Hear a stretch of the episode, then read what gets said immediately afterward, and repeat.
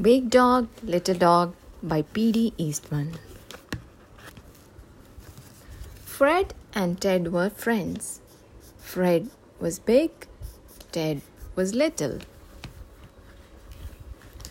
When they walked in the rain, Fred was wet and Ted was dry. When they painted the house, Fred used green paint and Ted used red. One day, Fred and Ted went away in their cars. Ted drove his red car fast and Fred drove his green car slow. They came to a sign. Where should we go? asked Fred. To the mountains, said the Ted. When they got to the mountains, Ted skied all day long. Fred skated all day long.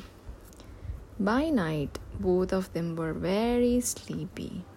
Look, said Fred, a small hotel. Fred's room was upstairs, Ted's room was downstairs.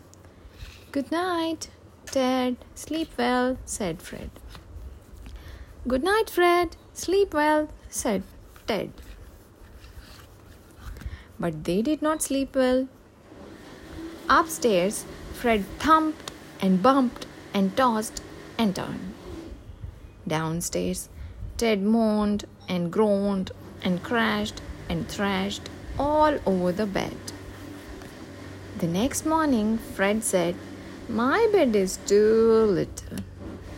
My bed is too big, said Ted. I know what to do, said the bird.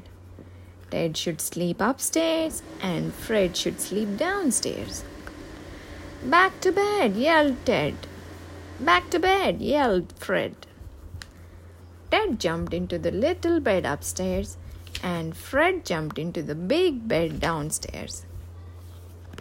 Ted slept all day long in the cozy little bed, and Fred slept all day long in the cozy big bed. Well, that was easy to do. Big dogs need big beds, little dogs need little beds. Why make big problems out of little problems? The end. Can I